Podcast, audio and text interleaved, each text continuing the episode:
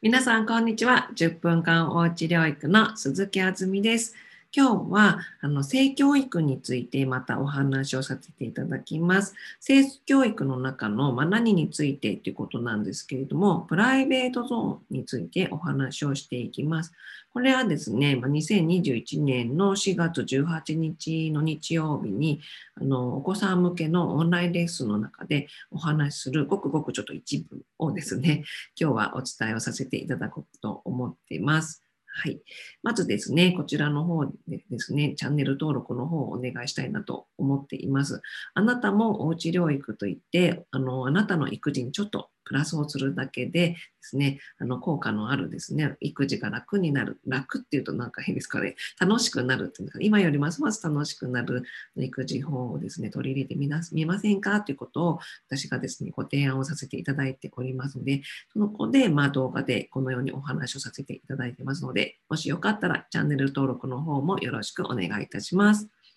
では、早速ですね、あのプライベートゾーンについてお話をしていきます。はい、プライベートゾーンっていうと、まあ、小学生で小学生になると学びますよってことですね。まあ、おそらくですね、あのまあ、私の知る限りではあるんですけれども、幼児のお子さんですね、保育園や幼稚園にお通いのお子さんも、まあ、その保育園、幼稚園の、まあ、年中さん、年長さん段階でしょうかね、そこで学んでくることかなとは思うんですけれども、プライベートゾーンというふうに、まあ、名前をですね、しっかりつけて、ちょっと学術的という言い方をすると難しくなっちゃいますかね。はい、なんかお勉強っぽく学ぶのが小学1年生、2年生の間だと思ってください。で、あの、まあ、一般的にはっていうんですかね、一般的な認識として、まあ、プライベートゾーンっていうのは、水着を着て隠れる部分っていうお話をしています。そしてもう一つですね、最近、最近なのかな？増え、増えたのかな？わかんないですけど、私がですね、共演していた頃よりは、ちょっと一つ増えた感じがするんですけど、あの口ですね。マスクで隠れる部分というふうに言われています。確かにですね、こうまあ、他の人に他人っていう言い方してしまってちょっと失礼かもしれないんですけど、あの他人にですね、あのこうやって触られるの嫌ですよね。はい、私はもともと人に触られるのがあまり得意じゃないので、はい、あのもちろんプライベートゾーンというのはますますそういう場所になってきますよね。うん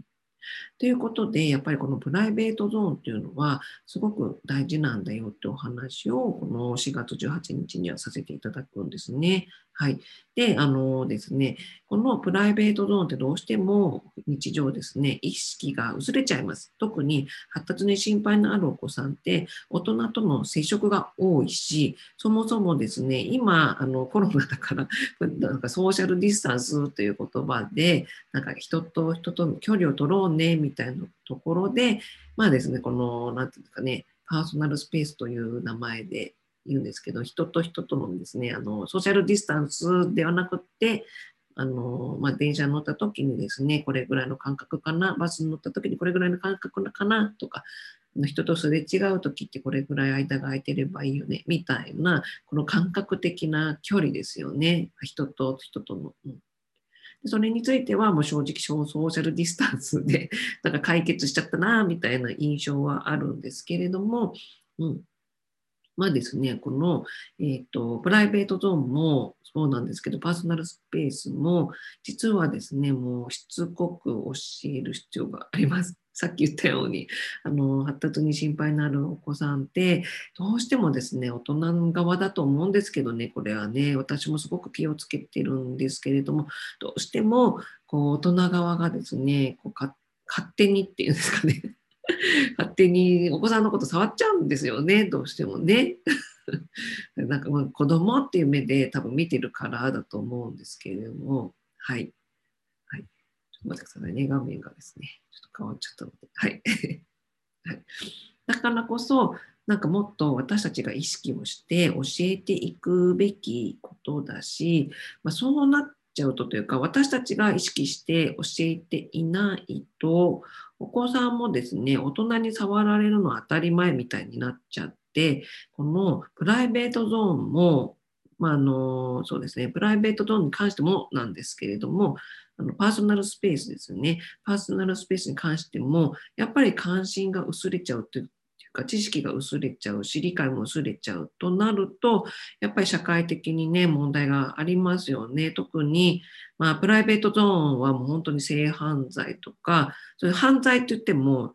あの犯罪ってどうしても被害っていうふうに思っちゃうんですけど加害者になる可能性だってあるわけですよ。そのプライベートゾーンについてしっかりと知識を持っていないとそういうこともあるわけですよね。加害者になっちゃうこともあるんですよ。また被害者になることももちろんあるんです。両方とも嫌なことなんですけれども。でも加害者になるっていうのは、まあ、私もそうなんですけどやっぱり避けたいですよね。一番さ、どっちか避けたいんだったら、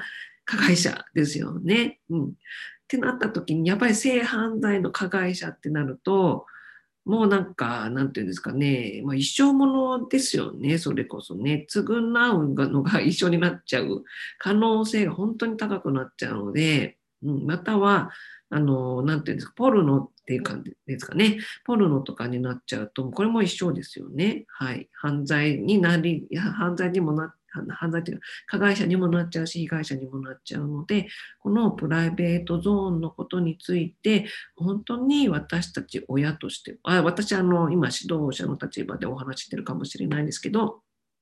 皆さんにとってはですね、そういう立場でお話ししてるかもしれないんですが、親としてですね、親として、やっぱりプライベートゾーンをお子さんに教えていく必要があるってことです。ただ、プライベートゾーンを教えるとなると、きっかけがやっぱ必要ですよね。で性教育のきっかけって本当に難しいですよ。親が性教育についてあのきっかけを作るってやっぱ恥ずかしいのが、私もそうなんですけど、恥ずかしいのがまず先に立ってしまったり、こんなことを教えていいのかなとかいう、なんかよくわからない罪悪感みたいのが生まれてしまって、教えづらいっていうところが、まあ、現状かなっていうふうに思うんですよ。まあ、だからこそ、まあ、私、指導者という立場の人がお子さんに教える、保護者の方にお子さんと一緒に参加していただいて、そして教えるってなると、これ言いやすいですよね。あの時先生が言ってたでしょっていうふうに言えますからね。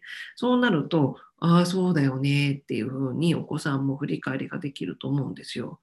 うん、だから、あの、まあ、今回4月18日に行いますよっていうふうにお知らせはしているんですけれども、皆さんも誰かから学ぶって機会をですね、持つと、お子さんに教えやすいなと思います。私もそうだったんです。性教育について本当に恥ずかしいなっていう気持ちしかなかったし、自分の子が、自分の子にどうやって教えようっていう気持ちしかなかったんですけど、ある日ですね、性教育について教えてくださる方がいて、このお話を聞いたら、やっぱりこれってすごい大事だし、教え方もあるなっていうふうに思ったので、今、自分の子供の前ではお話をしてます。もう思春期迎えてますよ、上の子なんて。はい。そして、思春期入り口ですよ、真ん中の子は。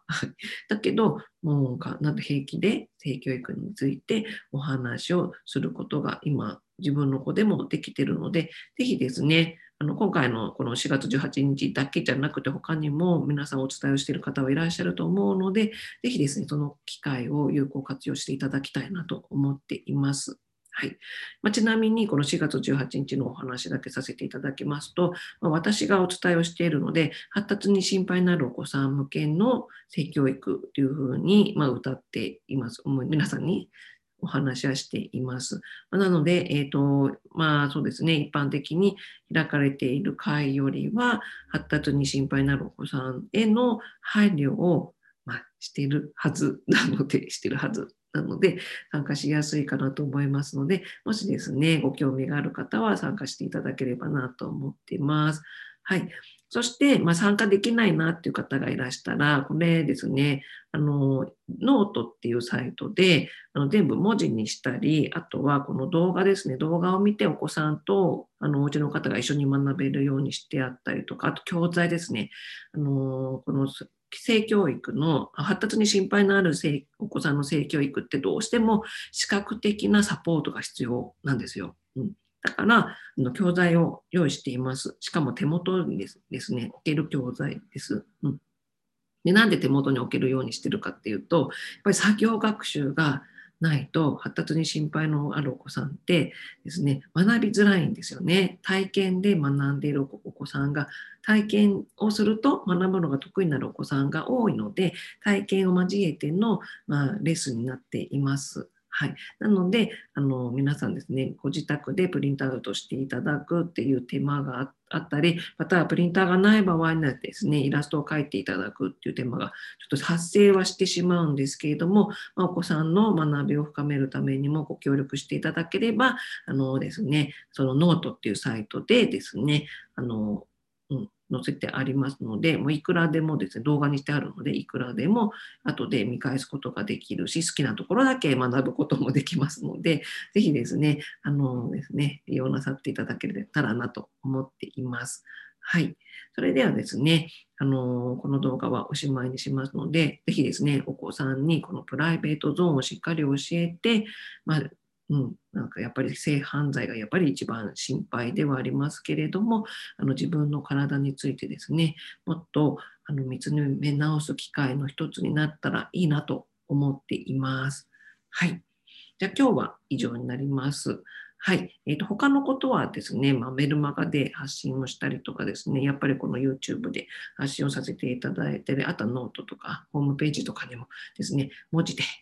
文字、文字っていうところパソコンを打ってる、パソコンで打って皆さんに発信をしてるんですけど、はい。文字情報で情報を、まあ、提供させていただいておりますので、もしよかったらそちらの方もご覧ください。下の方にですね、全部 URL ありますのでご覧ください。はい、以上になります。今日もご清聴いただきましてありがとうございました。失礼します。